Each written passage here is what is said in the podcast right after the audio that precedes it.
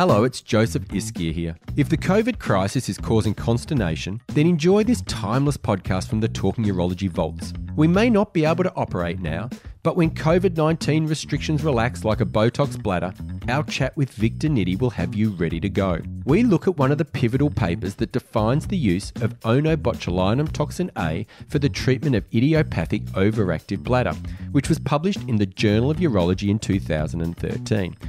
So get your Botox filled syringes ready. And I don't mean you, Kim Kardashian, and enjoy the podcast. Testing one, two, three. Am I making this pop? Is it suspiciously poppy, popular in here? Yeah, yep, yep, that's poppy enough, Wonderful. yep. If that sounds good, then we can get cracking. Are you recording? Should we go? Yeah, go, we're recording. It's urology. It's not rocket science. It's not even brain surgery. I can't believe the radiologist missed that. It stood out like dogs. You've got to have a sense of humour when you look at genitals really. Bend over and assume the position. Bladder, most beautiful organ in the body. Talking Urology with Dr. Joseph Ischia and Dr. Nathan Lawrentschuk, a podcast series supported by Ipsen. I'm Joseph Ischia, I'm Nathan Lawrenchuk. and we're talking urology. Another day, another landmark paper that guides our everyday practice of urology. Today, we're looking at one of the pivotal papers that defines the use of onabotulinum toxin A for the treatment of idiopathic overactive bladder. The paper is with first author Victor Nitti and is titled Onabotulinum toxin A for the treatment of patients with overactive bladder and urinary incontinence, results of a phase 3 randomized placebo controlled trial. And it was published in the Journal of Urology in 2013. And we were lucky enough to catch up with Victor Nitti during the most recent AUA as he took a little bit of time out of his hectic schedule. I'm Vic Nitti. I'm the uh, professor of urology and obstetrics and gynecology at uh, the New York University Langone Medical Center.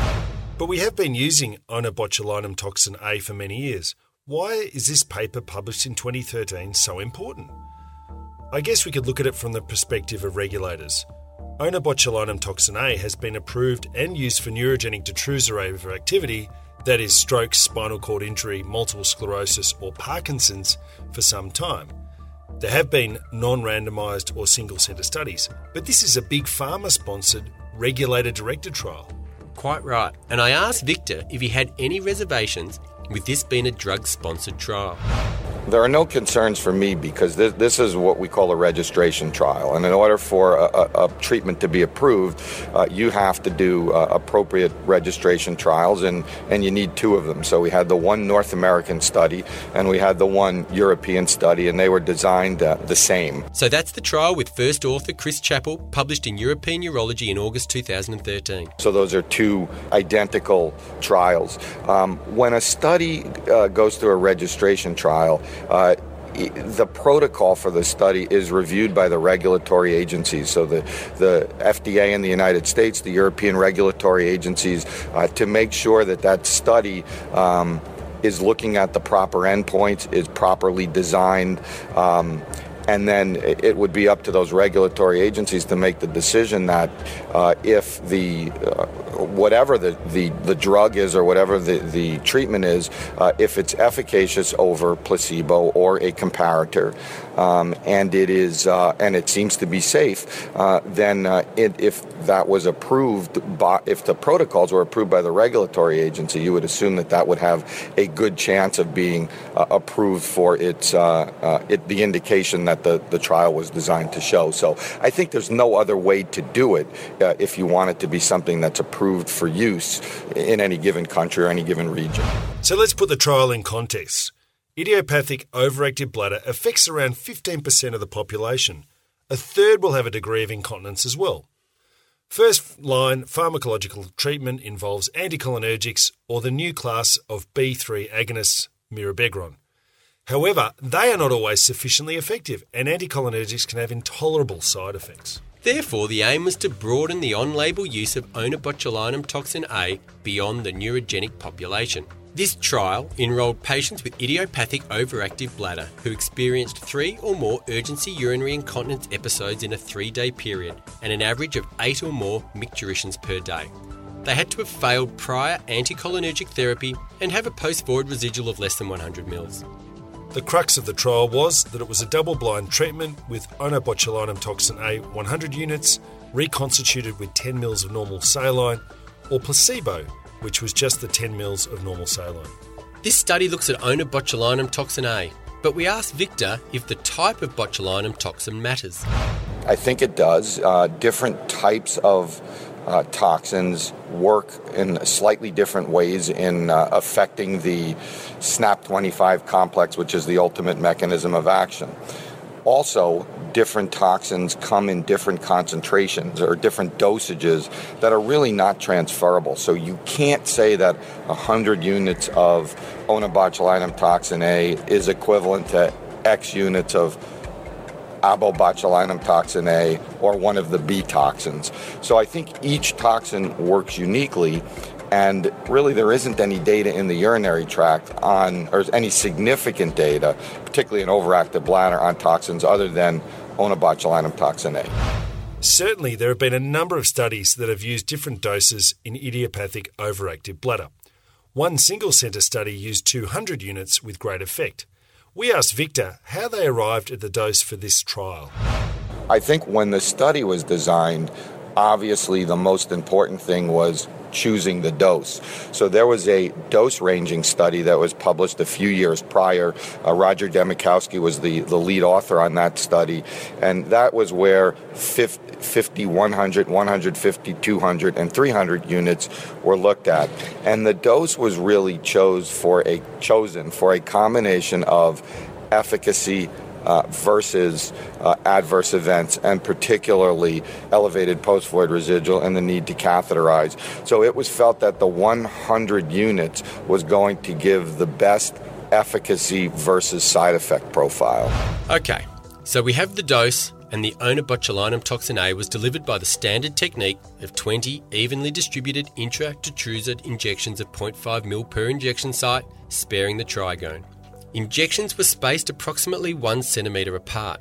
The needle was inserted approximately 2 millimetres into the detrusor muscle to get that classic blebbing effect.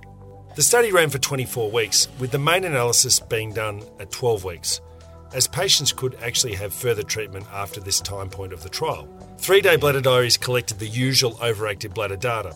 Patients recorded their perception of treatment benefit at each post treatment visit using the treatment benefit scale, rating their condition as greatly improved, improved, unchanged, or worsened. The impact of overactive bladder on quality of life was also assessed at week 12 using two validated patient questionnaires, being the Incontinence Quality of Life Instrument and King's Health Questionnaire. There were two co primary objectives. Firstly, the change from baseline in the daily average frequency of urinary incontinence episodes. And secondly, the proportion of patients with a positive treatment response on the treatment benefit score, i.e., they had to say that the condition had either greatly improved or improved at post treatment week 12. There were also a number of secondary objectives. These included improvements in the number of micturitions or urgency episodes, quality of life measures, voided volumes, post void residuals, and also adverse events such as UTIs or the need for clean intermittent catheterization were recorded. On that point, clean intermittent catheterization was initiated if a post void residual volume was 200 mL or greater with associated symptoms, or if the post void residual was greater than 350 mils regardless of symptoms. A patient had a UTI if a positive urine culture was recorded, regardless of symptoms. Okay, let's take a look at the study population. There were 557 patients who were randomised. There was 280 in the onabotulinum toxin A group and 277 who received placebo. And these really were unhappy patients. The average duration of overactive bladder symptoms was 6.7 years. Patients had used an average of 2.5 anticholinergics for a mean of 2.4 years before study entry, and the baseline number of urgency incontinence episodes was over 4 per day. Now for the results. At 12 weeks, the decrease in the mean daily frequency of urinary incontinence episodes for onabotulinum toxin A was 2.65 versus 0.87 for placebo. That is around a 50% reduction from baseline for onabotulinum toxin A versus minus 12.5% for placebo. That is almost a 50% reduction from baseline for onabotulinum toxin A versus only around a 12.5% reduction for placebo. Regarding the treatment benefit score, the proportion who reported a positive treatment response to a predefined level was 61% in the onabotulinum toxin A group versus 29% in placebo. Finally, there were large significant differences in the improvements of mean number of micturitions, urgency episodes, nocturia, and voided volumes in the onabotulinum toxin A compared to the placebo arm. And when they looked at the quality of life outcomes, there were significant improvements seen in the baseline for onabotulinum toxin A compared to placebo. When we looked at the adverse events, the rate of UTI was significantly greater in the onabotulinum toxin A arm. This was 16% compared to 6% for placebo. And the proportion of patients who initiated clean intermittent catheterization at any time during the first 12 weeks was 6% for onabotulinum toxin A compared to none in the placebo group. The quote unquote UTI rate is UTIs were defined in the study as um, really the detection of bacteria with white cells in the urine. So many of those patients were asymptomatic. Um, I can tell you that some of those patients were, were patients from my site and they were never treated for a UTI. So it was a very broad um, definition of a UTI. Having said that, there does seem to be an increased risk of bacteriuria and probably even UTI in the Botox group or the onabotulinum toxin A group versus placebo. Uh, I'm not 100% sure why that is, and I'm not sure anybody is. Um, it seems to be, in many cases, independent of post void residual, independent of the need to catheterize. So there may be some effect of the onabotulinum toxin A on the urothelium that makes it a little bit more susceptible to bacteriuria and maybe even UTIs. I can tell you in clinical practice, issues with urinary tract infections are not I don't think are a major limitation to the use of, of onabotulinum toxin A. Not surprisingly, the post-void residual significantly increased in patients treated with onabotulinum toxin A versus placebo, with the highest volume at post-treatment week 2, which subsequently decreased over the next 10 weeks. For more than half the patients who initiated clean intermittent catheterisation, the duration was 6 weeks or less. I think this is an important point. The need for clean intermittent catheterisation is probably one of the key limiting considerations in planning onabotulinum toxin for patients. We asked Victor if he had any tips or tricks on how we can reduce the catheterisation rate. I don't know of anything in an individual patient that one can do to reduce uh, the catheterization rate. I think patient selection is important. We we think that um, you know, patients who are older, patients who have uh, detrusor underactivity if they've undergone urodynamics. And remember, in this large study, patients were not subjected to urodynamics. We found at our site that if patients have detrusor underactivity, they're at higher risk of needing to catheterize. We know diabetics are at higher risk uh, of needing to catheterize. So, in an individual patient at this time, other than dosing, and this, these are all 100 unit dosages, uh, dosages um, we don't really, you know, if you inject the trigone, don't inject the trigone, et cetera, those are all interesting questions, but we really don't have the answer. So patient selection is really the best thing that we have to, to try and choose patients that are at less risk, but it still remains a risk in any patient. Overall, there was a two to fourfold improvement over placebo in all overactive bladder symptoms which is far greater than any benefits seen in previous studies investigating anticholinergics. While we know that onabotulinum toxin A directly inhibits efferent acetylcholine mediated detrusor contractions, it may have multiple other effects in the overactive bladder wall, which we just don't understand yet. And I think this really opens the possibility for synergistic effects with other agents, such as the beta 3 agonists. We asked Victor if he thought there were any unanswered questions regarding onabotulinum toxin A in overactive bladder. I think for me, the biggest unanswered question is patient selection and can we better choose patients who are, um, number one, likely to respond, and number two, likely to not have an adverse event are there a group of patients, for example, where the, the, the need to catheterize rate is 0%? Interestingly, at NYU, we've, we've identified one such group preliminarily, which seems to be men who have had radical prostatectomies. Those patients, when given 100 units of onabotulinum toxin A, seem to never have issues with bladder emptying. So that's just one small example, but there may be others where we can uh, assure a patient that the risk of an adverse event is uh, is is less. And then, of course, how the how the, the, the toxin is delivered in the future. Will there be better delivery methods uh, other than 20 separate injections into the bladder? So, Victor, in practice, if someone fails at the 100 units with idiopathic overactive bladder incontinence, do you increase the dose? So, that's a great question, and there's a couple of different scenarios. So, if I have a patient who is a responder and comes in and has had a poor response to a particular injection but was previously a responder, I would probably re inject 100 units and assume that for whatever reason, the injection that the patient got on that particular day, uh, where they had less of a response, was just maybe not as technically good as uh, previous injections were.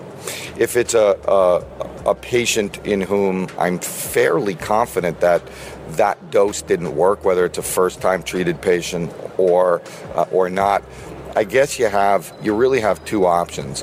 One option would be another 100 unit injection early. So at the 3 month point to inject a second 100 units uh, assuming that there's still an effect of the first 100 units versus increasing the dose and going up. Now, in the United States, that's an off label indication, but I have certainly done it, and you could go up to 150 units or you could go up to 200 units as long as the patient is willing to accept a slightly higher risk of needing to catheterize. I would do that in select patients. How about the use of onabotulinum toxin A in patients with overactive bladders without incontinence? On the United States label, it's indicated for overactive bladder, but uh, in uh, in all fairness, every patient um, had incontinence, and most of them had pretty significant urgency incontinence. So the question is, does it work well in the OAB dry patient? And I can tell you that my own experience is only anecdotal. Um, so I don't know that I have enough of experience to say it works as well in the OAB dry patient as it does in the OAB uh, wet patient. That is certainly, I think, an area for future research. So the take home message is that onabotulinum toxin A 100 units is effective in idiopathic overactive bladder by nearly every measure. Beware retention and the need for clean intermittent catheterisation. And there you have it. We've been talking urology with Victor Nitti. If you have any burning issues or concerns, please email us at talkingurology at gmail.com. And stay tuned where we chat about the landmark papers with the key authors. This has been Talking Urology with Dr. Joseph Ischia and Dr. Nathan Lawrentschuk, a podcast series supported by Ipsen.